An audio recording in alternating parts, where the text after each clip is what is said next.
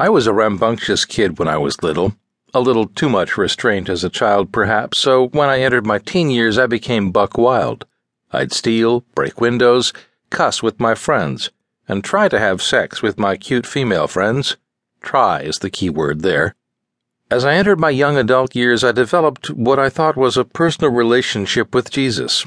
At 18, I had changed my life around and tried to fly the straight and narrow. I had an eternal mindset I tried to do everything with Jesus in mind. I'd give to the homeless in my Chicago suburban town. I'd give to the church.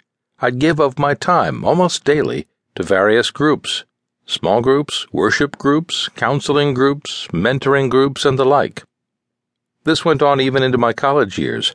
I was dedicated. I was on fire, as my friends would say. But I had my secrets masturbation, industrial music, having an occasional fling, rated R films, smoking weed a couple of times, drinking.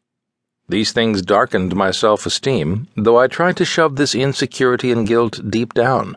Sometimes it'd get to be so much that I'd let loose a confession to a trusted friend or pastor, and then destroying anything that I might have had gothic music, violent films, a cherished relationship with a non Christian.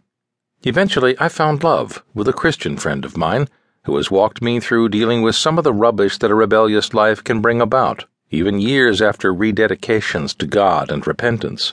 She helped me have security in myself, helping me see myself not as a flawed sinner, but as a talented and compassionate human being. After a couple of years of marriage, we both, secretly but simultaneously, left religion. We found that religion just can't compete with historical facts, scientific evidence, and humanitarian kindness we both became atheists. But strangely, we're the same people, but just more aware? We have become more globally and locally focused in our purchases, more politically focused on what issues really matter, such as ridding of racism, injustice, elitism, sexism, homophobia, and poverty. Now, here I am at 38 years old, with eight years of marriage under my belt. I'm still evangelistic, though in the ways of educating and informing. There's never a book far from where I sit, and there's never a pen out of reach.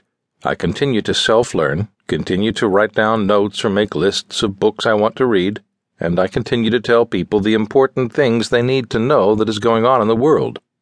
Whether the world falls apart, or if the human race can save itself from extinction, I haven't come to figure out yet, but I do know that as long as I'm here, life will both be good and bad at times.